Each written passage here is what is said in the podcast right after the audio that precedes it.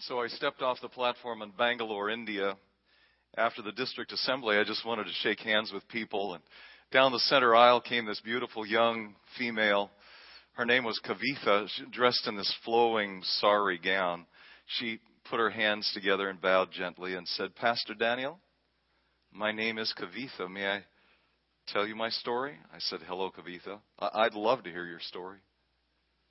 She said, My father is now too old to continue pastoring the Church of the Nazarene in Mysore, India. And so the district superintendent, Reverend Solomon Donakadan, asked if I would become the pastor. But she said, I'm a woman and God hasn't called me to preach. This is a male dominated culture. I haven't, I haven't had theological education. And besides, that city where you're asking me to lead the church is the nest. It's the center of radical Hindu terrorists who hate Christians. You want me to pastor there? He said, I do. Would you pray? She prayed, and God called her to become the pastor of that church. Uh, not at the little church that she pastored, but in her humble little home.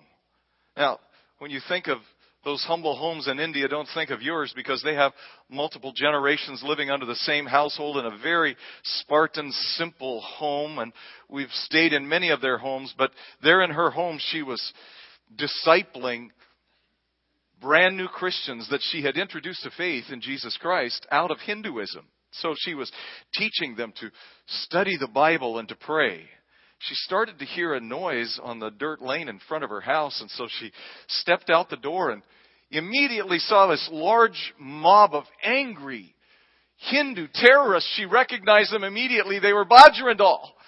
And they lifted up their fists and they shouted at her in Hindi language. We're telling you, you close this church in our city and you stop converting these Hindus to faith in Jesus Christ. We want you to get out of here. They were so angry. And I said, So, Kavitha, what did you do? Did you run away? She said, No. I, I took a step toward them and I said, You listen to me. So here is this young female Indian Nazarene pastor in front of this angry mob of terrorists. And she's saying, You listen to me.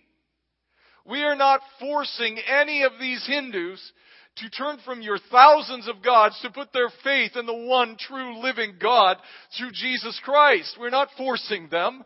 They're choosing with their hearts. And we're not going to close the church in the city. This is also our city. We are not going to leave. You are going to leave us alone. Well, I said, so how did they handle that? She said they were so mad. They picked up sticks and rocks and they started coming toward me, and there weren't very many meters separating us. And so I said, Then you ran away, right? She said, No. I took another step toward them and I said, If you're going to take anybody's life, you take my life first. And she said, Pastor Daniel, it was like a story out of the Gospels. She said, Do you remember when those accusers brought that woman they caught in the very act of adultery and they threw her in the dirt at the feet of Jesus and they said, Our law says we can stone this woman for this offense? And Jesus stooped down and he wrote in the dirt. And then he stood up and he said, Whichever of you is without sin, you cast the first stone. She said it was the same way that day.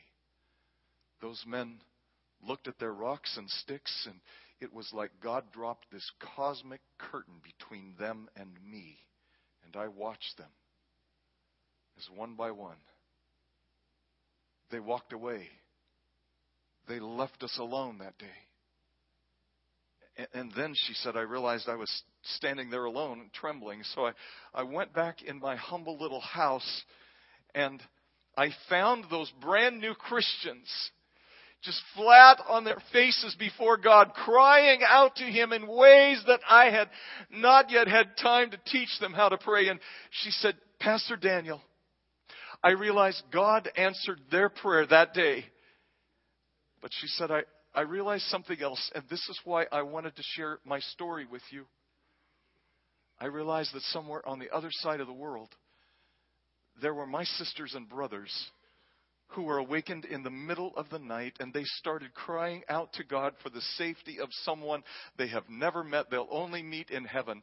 And, Pastor, would you please thank them wherever you go around the world for the way they pray?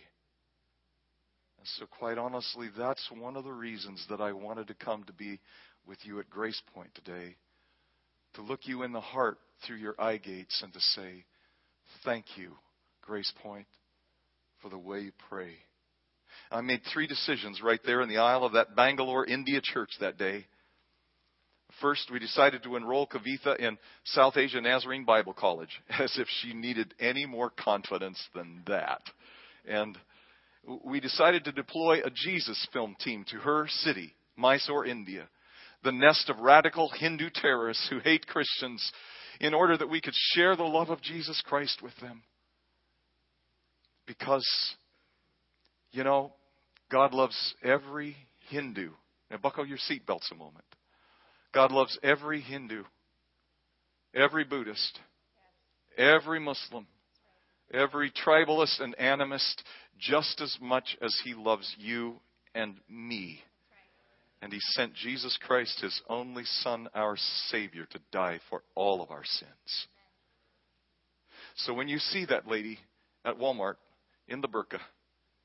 You just lock eyes with her for a moment and pray that God will give you an opportunity to lead a Muslim to Jesus Christ because last night there were 10,000 Muslims in the world who had a vision of Jesus Christ, but they will only know who he is and what he did if you and I will take the time to share with them about our Savior Jesus who loves them.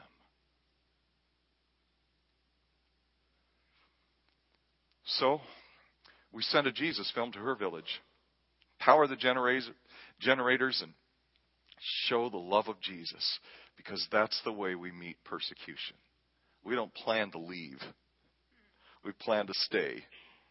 And we, we don't plan to go down, we plan to go up. And quite honestly, it does not matter how.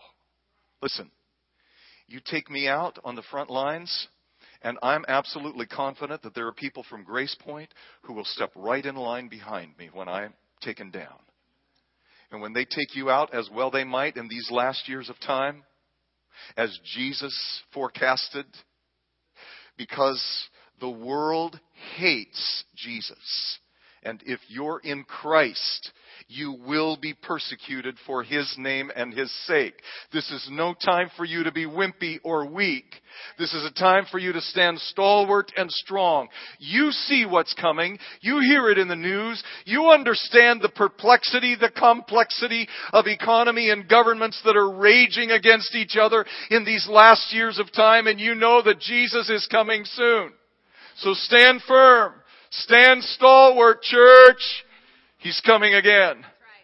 Hallelujah. So you keep eating your oatmeal and taking your vitamin C because it's very likely that even the older in the room, and certainly the younger, are going to see Jesus coming in the air in your lifetime. As young as I am, I am absolutely confident based on what I read in Scripture and what I see in the news, what's happening in the nations, especially in the Middle East as God fulfills His promises to Israel. I'm absolutely confident that I am going to see Jesus in my lifetime. Hallelujah. And so will most of you. Glory to God. So stay healthy and stay on the front lines. Quit grumping about the color of the carpet or the paint on the wall for Pete's sake. Start locking in like a laser on what God is pouring out in His Spirit in these last years of time. Well, I made a third decision. Preaching already. I made a third decision just standing right there in the aisle with Kavitha. We decided to send a man to pastor a church of the Nazarene in Mysore. You say, now, now just a minute. You are going to send a man to replace Kavitha after that? No. We sent a man to start the second church of the Nazarene, and to this day, Kavitha continues to pastor the first church of the Nazarene in Mysore. Hallelujah!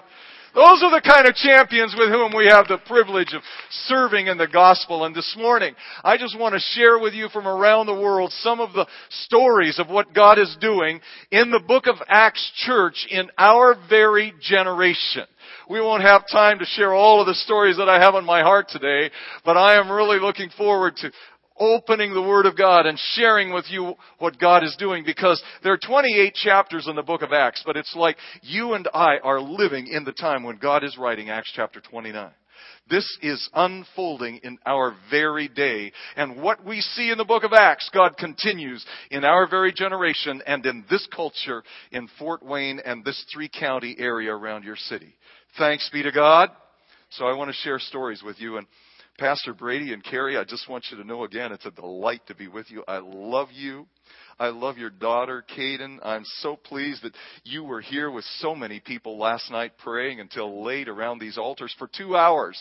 We called on the Lord. And, and then as we concluded, Robin Anglin, your, your prayer coordinator, said, Pastor, I just believe you need to go around and put oil on all of the doors of this sanctuary so the glory of the Lord will be poured out in power tomorrow morning. And I believe He is and I'm glad to see it happen. I was just blessed to be with you. Pastor was with us back in January at the Global Ministry Center where I have an office. I'm very seldom there.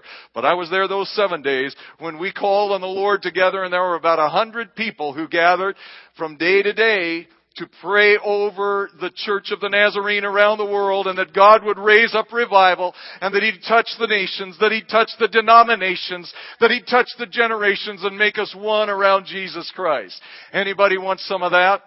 So your pastor was there, and I'm just delighted to be one in spirit with you, brother. And Carrie, I love the way you sing and worship. Speaking of worship, don't you love Edgar Fink? Amen? Aren't you glad God sent him to you? Well, when we lived in Italy for several years and uh, loved his brother Daniel, Daniel and Vanya Fink, I, I started falling in love with Edgar also, and I'm just glad you have an Italian worship leader here. You know, this is a lively Italian, but this is a tired Italian. He's not tired. I love Edgar and and I love Rex and Ryan's ministry to youth and Deb with children and Brother Javier at the South Campus. Thanks be to God. I loved praying last night with Sue and Robin and husbands and others who were here. Thank you for the joy of being with you today. And thanks Steve and Gary and Jim for your ministry and media. You guys are amazing and awesome. Hey, let's get on with it, shall we? I want to share with you what God is doing. But Carol and I were recently in the land of Israel. Anybody been there? I hope you can go someday. Listen, this is a, a talit, a prayer shawl, and Jesus, a Jewish rabbi, would have worn this everywhere he went. And, you know, I thank God that God still has plans to keep his promises to his chosen Israel. And you and I are like wild olive branches just grafted into the vine. Amen?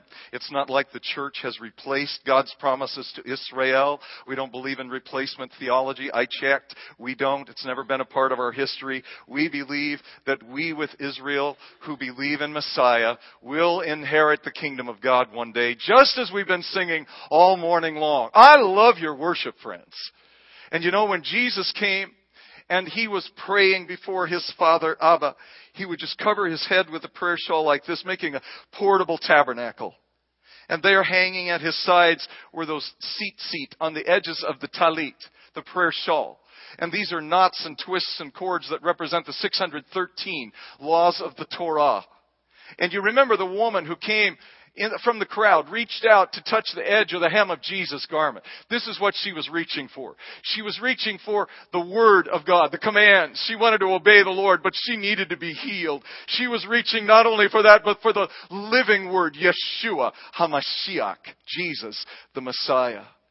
And again, when we were in Israel recently, every time we've been there, it's to pray and to lead prayer, even among pastors in J- Jerusalem and Galilee, uh, Jews and Arabs who pastor churches there of many denominations. We heard the sound of the shofar again. The ram's horn. How many of you have never heard a ram's horn sounded live? Let me see your hands. Well, you're going to hear it today. And you remember the, the, the Psalms, and Psalm 98 says, Shout for joy before the Lord, sound the ram's horn, and shout for joy. You also remember the story of the, the city where they sounded ram's horns around the city. What was the name of the city? It was Jericho, and who was the guy?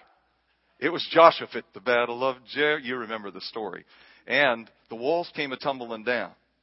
Now, I don't know what kind of walls you might experience here in this culture, in this city in this three county area around Fort Wayne.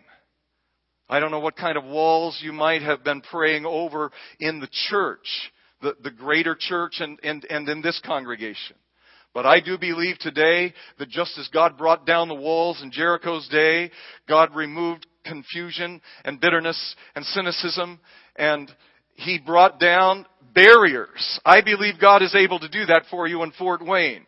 And I believe this is a time when God wants to pour out revival like you have never seen in your lifetime. Some of you have been here for decades.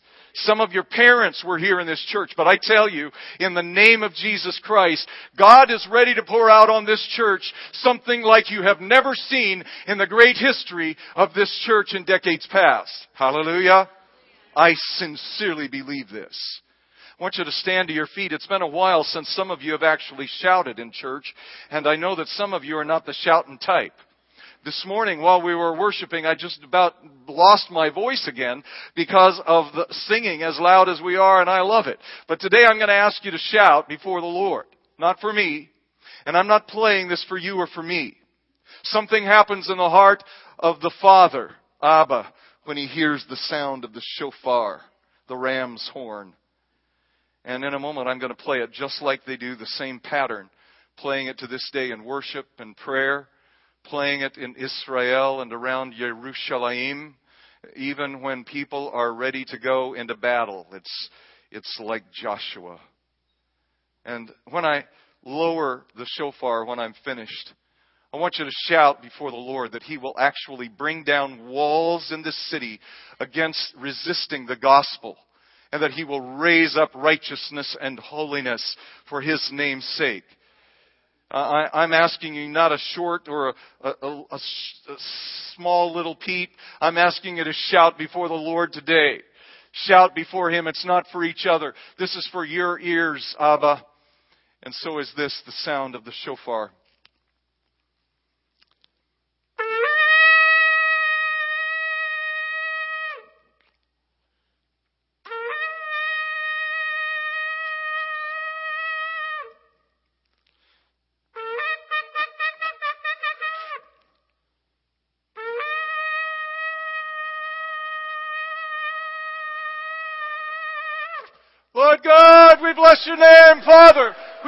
That you are able to bring down walls and barriers and to raise up righteousness and holiness for your name's sake, Lord. We glorify your name. We bless your name today. Hallelujah, church. Hallelujah. Thanks be to God. Let's join together in reading the commission that Jesus gave, Yeshua HaMashiach gave to all of us, His disciples. Join me full voice. Go and make disciples of all nations, baptizing them in the name of the Father and of the Son and of the Holy Spirit, and teaching them to obey everything I have commanded you. And surely I will be with you always to the very end of the age. Friends, it's a commission, it's a commandment, but it is a promise. And by faith today, on this faith promise Sunday, we lay hold by faith to what Jesus has, has said to us. And His is the promise to us. Amen? Thank you. Be seated. It's not like I come to bring you faith or a promise today. Faith is a gift of God. By grace we are saved through faith. This isn't of anything that we can do. It's a gift. And uh, the promise is all His. He's already made great and precious promises to every one of us today. So faith promise is all about His power, His presence, and His perfect ability to complete what He plants in your heart He wants to do across these next 12 months. Not only in giving, but in offering ourselves to Him as we sang earlier this morning. Thanks be to God. Oh, I'm excited about sharing with you. Some of you were asking earlier about our family. This is our son Ryan and his wife Angela and their four daughters. They're Nazarene volunteer missionaries in Cambodia and today they just arrived in Bangkok, Thailand where she'll finish her uh, breast cancer treatment. She's had chemo. She's lost all of her hair now. She's had surgery, and God has been so faithful. Now she has 30 treatments across six weeks of radiation, and some of you have been there. Some of you know. So some of you know how to pray. That's our son. This is our daughter and uh, her husband Chris. Uh, Chris and Cherie are pastoring a brand new church of the Nazarene. He's an ordained elder, and so thanks be to God that He continues to raise up the next generation of frontliners, and He will be faithful to you. So keep calling on His name. Even if you have some in your family who don't know Jesus Christ, God will be faithful to you. When we were pastoring college church in Nampa, Idaho on the campus of one of our Nazarene universities, God gave to our pastoral team this definition of vision, and we wrote it down, and then I preached a series of messages. Would you just read it with me? the God given faith ability to see something with clarity even before it becomes reality and to seize that opportunity with holy integrity. So, vision. The vision for what God is about to accomplish through Grace Point, both campuses, all of your people, in one accord with the body of Christ, the greater body of Christ across this city and many denominations. It's a gift of God. And I hope you see it so that you can, in fact, seize it. When we were pastoring at College Church, God called Carol and me to missions. And he used this very passage in Acts chapter 26. Knelt at a green couch and saw this for the very first time, even though I'd read through the book of Acts often. Where Jesus said to Paul, I am sending you to open, imagine, Imagine Jesus saying this to you today. I am sending you. Students, young adults, older adults, don't count yourself out. Carol and I have invited 60, 70 year olds and certainly lots of students to the field. God is still calling. He's still guiding. He's still pouring out His Holy Spirit. Listen, Jesus says, I am sending you to open their eyes and to turn them from darkness to light from the power of Satan to God so that they might receive forgiveness of sins and a place among those who are sanctified by faith in me, Jesus said. So, all around the world, we preach the message of freedom from sin. Not only forgiveness, but cleansing, spirit filling, being sanctified wholly through Jesus Christ. It's not by us, it's a grace and faith gift from God. Thank the Lord. So that became our marching orders to the Eurasia region and to this field where we led superintendents and pastors and churches all across North Africa and Western Europe, then to the Southeastern Europe field. And during those years, we, the Lord helped us open the first work of the Church of the Nazarene in Turkey, a Muslim nation. God loves Muslims, Hindus, Buddhists. And we watched as God gave them dreams, and then we had the privilege to share the gospel with them. And then God called us from Europe to India and South Asia, in Afghanistan, Pakistan, Nepal, Bhutan, Bangladesh, India, Sri Lanka, the Maldives. We were your only Nazarene mission, mission couple in those nations, leading churches, leading leaders, raising up the gospel because it's their turn. We were releasing to national leaders the privilege of declaring the Word of God. And, and what a privilege it is. Never feel badly for missionaries, friends. It's one of the greatest. I love pastoring. I'll always be a pastor. But I love being a missionary to the ends of the earth. Those nations now have one out of every four people, 25% of the world's population, 1.2 billion people live right there in those nations 1.8 billion, 1.2 billion in India alone. It's an amazing, massive population area. Uh, today I want to share with you about Book of Acts movements. So open your Bibles to the Book of Acts, would you? When we came back from India and South Asia, I heard them talking around headquarters about this mission movement stuff. And I said, so what do you mean? Ha- have you wrapped words around this so that we can articulate? They said, no. So I said, let's do this. The Holy Spirit anoints every movement in Fort Wayne and to the ends of the earth. Every movement begins with Holy Spirit anointing.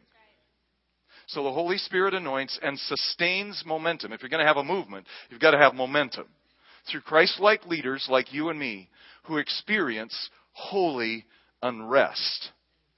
You say, what do you mean by holy unrest? I've heard of unrest in the culture. Robin, you're praying over unrest. You can actually see it from where you pray. Well, it's, it's like what you experience when you worship. It's, God, give us more of your Holy Spirit. Come and visit and manifest your presence and power here among us. That's holy unrest. It's like some of you who've experienced the, the you know, the four or five days revival and you say, God, pour out your Spirit on this church one time and let revival just continue for weeks.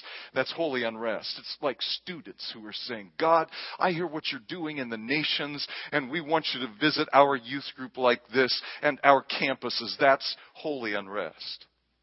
And so, we were pastoring our church in St. Louis, Pastor Brady, and on the first three days I was there, the postman brought me the mail. He said, uh, Pastor Daniel? I said, Yeah. He said, uh, Here's your mail. How's your little church? Three days in a row, he asked me, How's your little church? And finally, on the third day, I said, You know, uh, this is not a little church. He said, I'm not asking about your big church. I want to know how is your little church at home? How's your marriage? How are your kids? How's your family? Suddenly I realized I was being pierced by the penetrating question of a, a, a Christian postman. And before I could answer his question, he said, You know, Daniel, nothing significant will happen in your big church unless all of the people in the little churches at home and their families start responding to the Holy Spirit. And they come back to the Word of God together. And then they say, now we're going to be a house of prayer. I mean, this church is going to be a house of prayer, but our little church is going to be a house of prayer. And that's holy unrest. So I think I need to ask you, all the way to the back of the room, how long has it been since you experienced holy unrest in your little church at home? How much do you want the outpouring of the Holy Spirit in this big church? It's time. We're desperate. God, come by your Spirit. And advance concertedly with prayerful strategy beyond human motivation. So it's like this movement of God has no human fingerprints on it. It's not something that we can orchestrate or initiate. It is born of the Spirit. It's poured out in spirit anointing.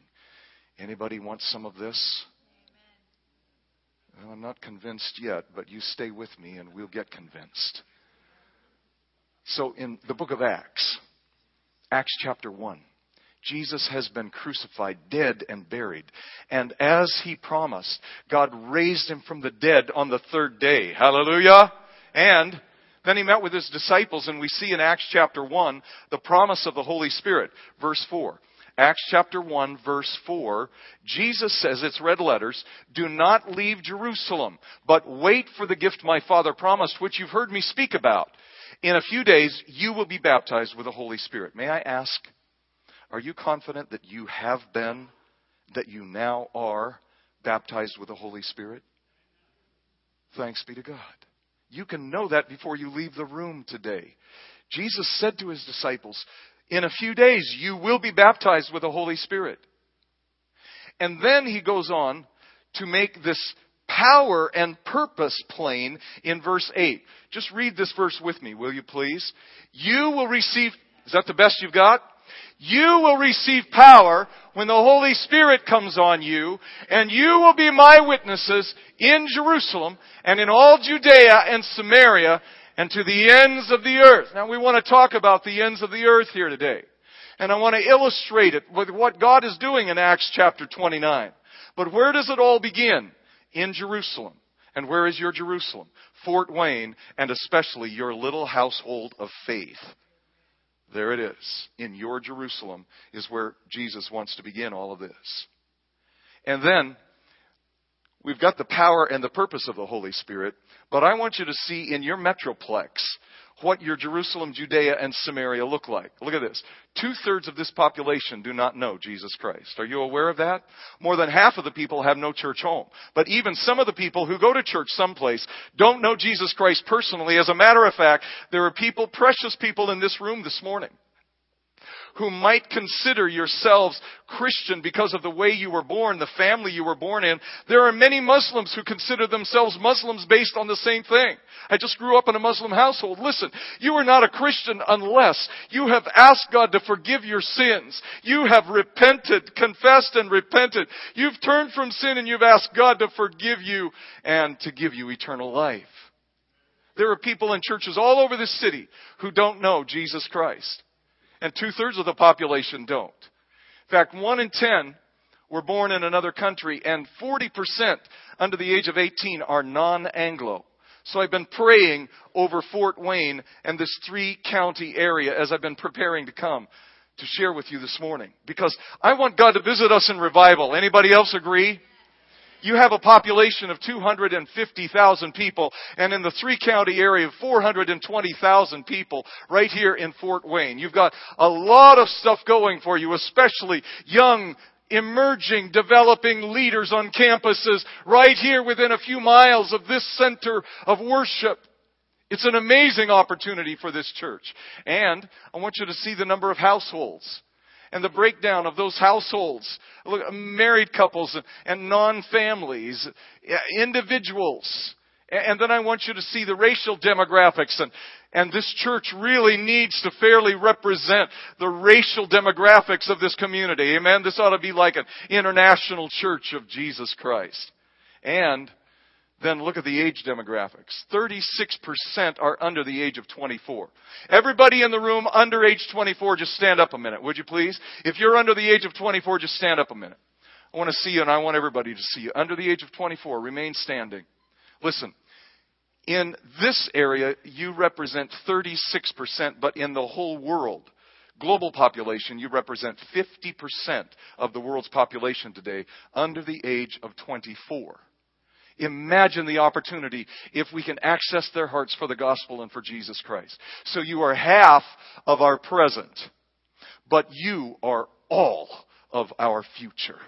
Let's hear it for the next generation, shall we? Thank you. You may be seated. Thanks be to God. Thanks be to God.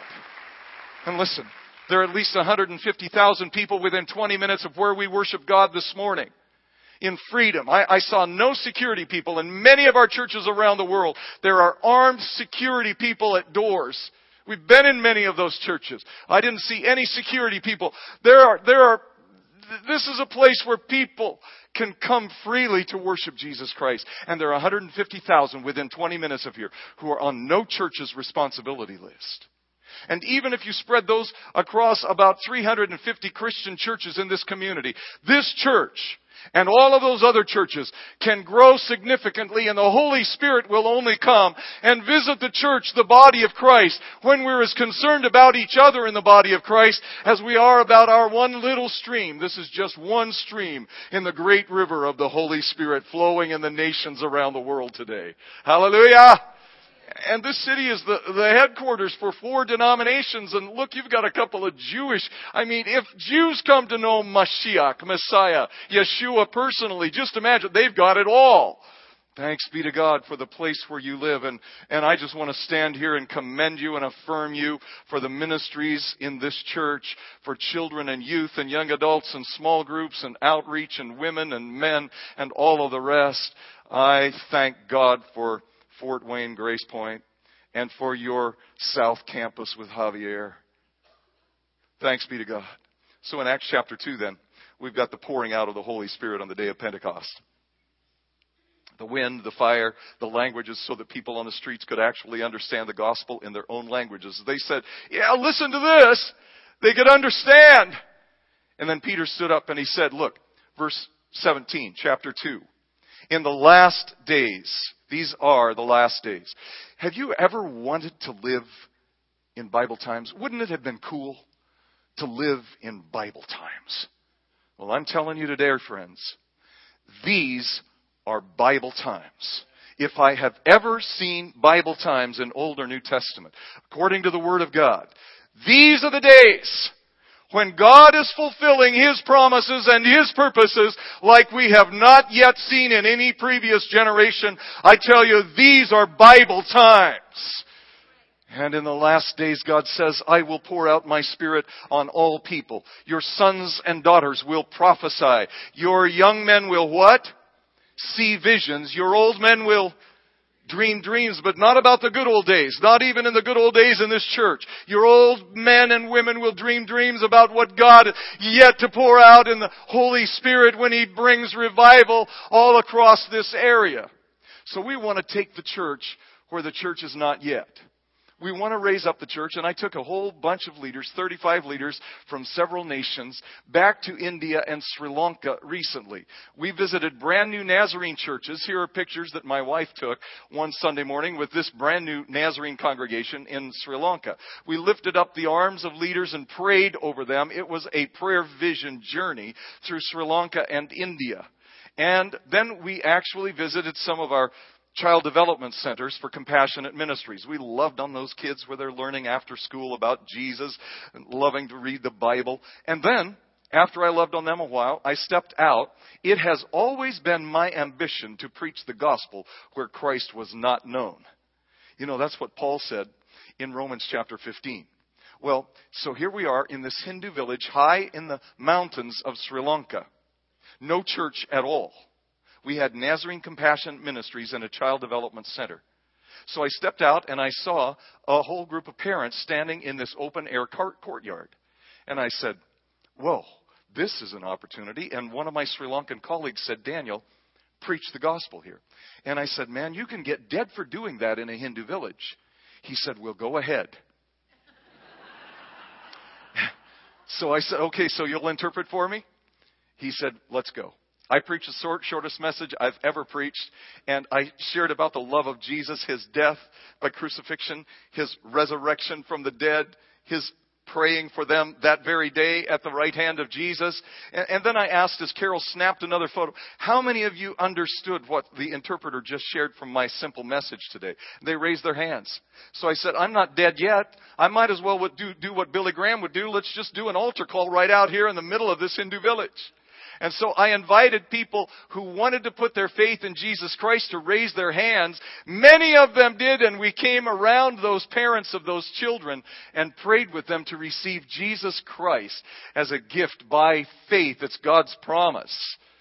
And before we left that village, we planted a new Nazarene church in another Hindu village where the church was not yet. Praise God. So later that day, we drove down into the Highland Valley and we set up the Jesus film, the generator. We just attached the screen to a guy wire and a stump and, and tied it down and, and started to show Jesus behind this Hindu temple. Right out here in this open air courtyard, you can see the screen right over here on the right. Well, I ran around to the front of the Hindu temple, shot a little video, came back just as they started the Jesus film, and when we started it, it started to sprinkle lightly in Sri Lanka. Now, we've been in Sri Lanka many times. We intended actually to live there before I was uh, notified that I'd just been elected to lead 159 nations in missions, so we love Sri Lanka. And, and I know what's next. I, I know if it starts to sprinkle, we're going to have a downpour. So I started to step off to the side and I said, Lord, just hold back the rain for a few minutes so we can show this whole film. And it's in their language. You know, how many of you seen the Jesus film? in hundreds of languages. So in Sinhalese, we're showing, and Jesus is actually speaking to them in their mother tongue. It's like the day of Pentecost. It's an outpouring in Acts chapter 29. This is your story. This isn't my story. This is because of the way that you pray and, and you give and you send and you go. And I'm just here to say thank you. So uh, it was amazing. Uh, we watched the film and, and continue to sprinkle. And by the end of the story, where Jesus is being crucified now, and there's thunder and lightning in the film. Now, all over the mountains of Sri Lanka, that island just south of India, uh, some of you remember it as Ceylon, Ceylon tea tea plantations. All over those mountains. Uh, just thunder and lightning and a downpour. We were being drenched and soaked. And I thought, oh, Father, just a few more minutes now and we can share the gospel. They went ahead, finished the film, and then they invited people a Billy Graham altar call right there in the middle of that Hindu village. No other church presence. And one older man stepped to the middle of the circle. Thank God for older men and women. Well, I just went, put my arm around him, started praying in English, and when they saw that we weren't going to do him any harm, then 30 other people responded from that village, Hindus, to ask Jesus to forgive their sins and I prayed with them for a while. Then I noticed around the edge of the village, the, the town square, that there were people standing out of this downpour of rain on their little stoops and their little porches in front of their house trying to stay out of the rain. So once a pastor, always a pastor, Brady, I just went house to house and prayed house by house for those families. Well, the next morning, as we stood around, one of the Sri Lankans said, You guys don't have any idea what was going on there last night, do you? Well, yeah, we showed the Jesus film. People invited Christ to forgive their sins. It was amazing. Well, he said, I didn't think you knew what was going on. Listen, that village has not had rain for three months. 90 days they have been without rain, and they're totally dependent on rain. They have no other source. The nearest well is kilometers away in another village. Their crops and flocks were wilting and dying. Their women were getting sick. Their children were malnourished. They didn't have water. And the people have been going in that Hindu temple and lighting candles and praying to their thousands of gods, please send rain, but no rain. And then, when Jesus is being crucified, and God opens the heavens and there is this mighty downpour of rain, the people were standing there last night saying, oh, this must be the God who hears and answers prayer. So maybe if we ask Him to forgive our sins like Jesus said we could, maybe He'll answer that prayer too. Hallelujah! Thanks be to God. So, we planted that day the second church of the Nazarene in a Hindu village where the church is not yet. And I want to thank you for praying like you do for persecuted Christians all around the world because so many of our sisters and brothers are under such resistance and persecution threatened for their lives in these nations in red, especially where the church is not yet. Fort Wayne Grace Point, I want to thank you for the way that you give in Faith Promise for 159 nations, deploying missionaries from 27 world areas, more than 700 missionaries this church supports. It's one of the geniuses of the way we do this in our little denominational stream. You actually invest in every one of those missionaries when you give for missions through Faith Promise this year. Every one of them, including Lonnie and Connie Norris, and please give them a big hug for me tonight when they come. Don't miss their testimony and their story, and especially Yuri's story tonight. You want to be here tonight to hear them. We love them on front lines. You can see the way the church is growing around the world, and you can see that your giving supports education. It, it supports all of our medical and compassionate ministry. All of our ministry around the world is supported through your faith promise giving through this church and World Evangelism Fund. And I just want to stand here and say thank you so much for the way you give more than 2 million Nazarenes in 159 areas. Last year, more than 144,000 new members and more than a thousand new churches organized globally. So we have more than 28,000 churches now. And on average, in the Church of the Nazarene, we convert a new Christian every three minutes around the world. We baptize a new Christian every six. We welcome a new member every four minutes, and we welcome 395 new members every day. In fact, globally, around the world, we start a new church every eight hours in the Church of the Nazarene. Thanks be to It's your story. It's your story. This belongs to you. It's not mine. It's, and if that doesn't light your fire, quite honestly, your wood is wet. You probably got caught in a Sri Lankan downpour or something. So I just want to stand here this morning and say thank you. I am grateful to be part of a missional church that has World Evangelism Fund. Because of World Evangelism Fund, several missionaries were enabled to come to Africa, to a part of my world where they shared the gospel. And because of them, my grandparents, my parents, and me today, third generation Nazarene, we found the gospel. And I have accepted Jesus as Lord and Savior of my life and have an opportunity to serve. because of World Evangelism Fund. Thank you for the way that you give. You're amazing. I, I want to just share with you a, another quick story or two, and then I'm finished. But I want to know first is God calling you with mission passion to the nations? So, out of the book of Acts, the story continues, obviously, with a crippled beggar who stands, and Peter and John come, come and say, I don't have any silver or gold, but what I give you, I give. In the name of Jesus Christ, stand up and be healed and walk. And then there's great praise. He just leaps in the temple courts, as you remember. That's happening in Bangladesh Muslim culture, where just recently in one district assembly in this very room where we've been many times, we ordained more than 193 brand new elders in one district assembly. Thanks be to God. And the book of Acts story continues. There's great preaching among people like that in Bangladesh in Acts chapter 29. And great people, common, ordinary people, it says, and they took note that they had been with Jesus. When you've been with Jesus, the whole world knows. In the Horn of Africa, they've been with Jesus. In Ethiopia, we took recently a, a team of people from many nations. And in Ethiopia, Nazarenes worship like this. Edgar, for about uh, 15, 20 minutes.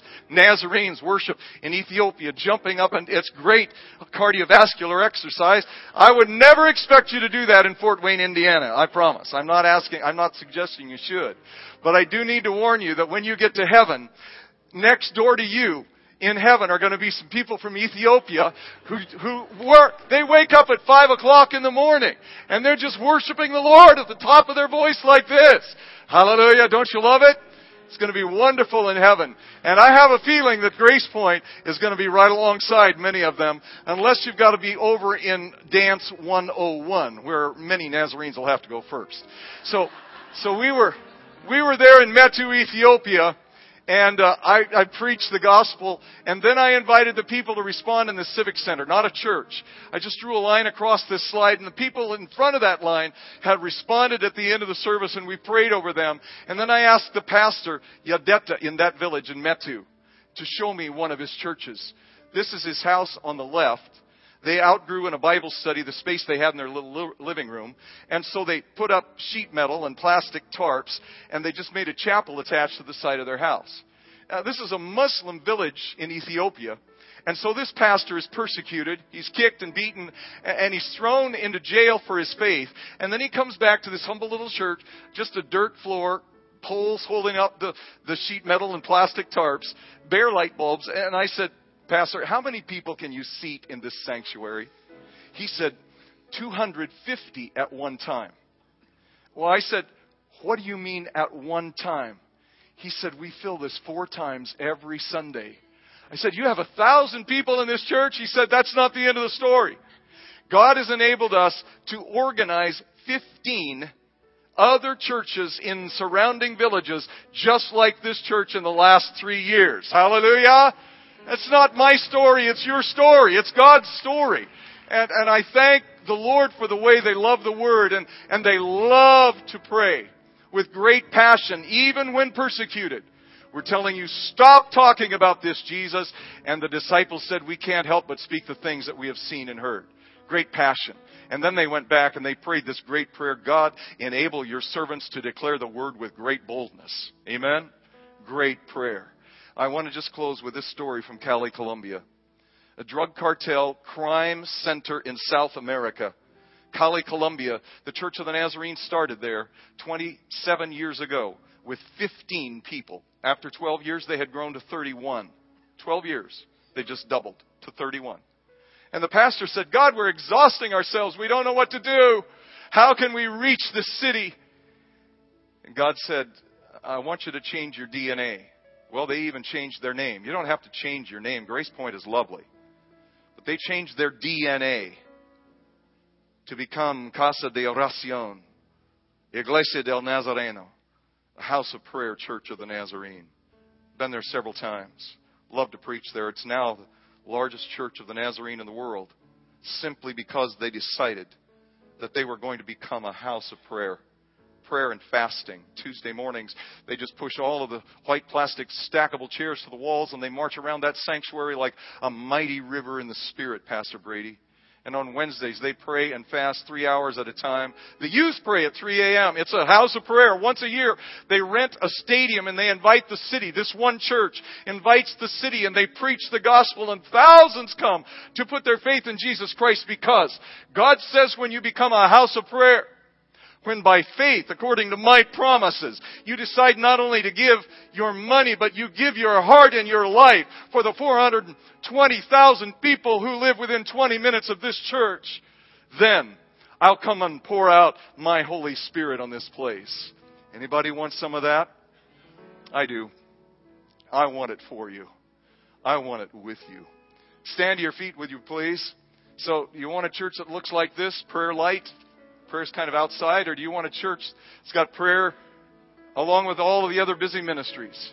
Or would you like to become a house of prayer? Where prayer actually is the center of everything. Jesus is at the heart of it all. And every ministry is engaged in prayer. That's a house of prayer. And I'm sharing this story from Cali, Colombia because I have every confidence, Pastor, that based on what God has given to you in gifts and fruit and to your team, I believe that this church is on the edge of breakthrough in the Holy Spirit. And you're going to see in the next few months and years something like you have never seen before. Thanks be to God. Read the words from the screen with me, would you please? These are the days of Elijah, declaring the word of the Lord. And these are the days of your servant Moses righteousness being restored.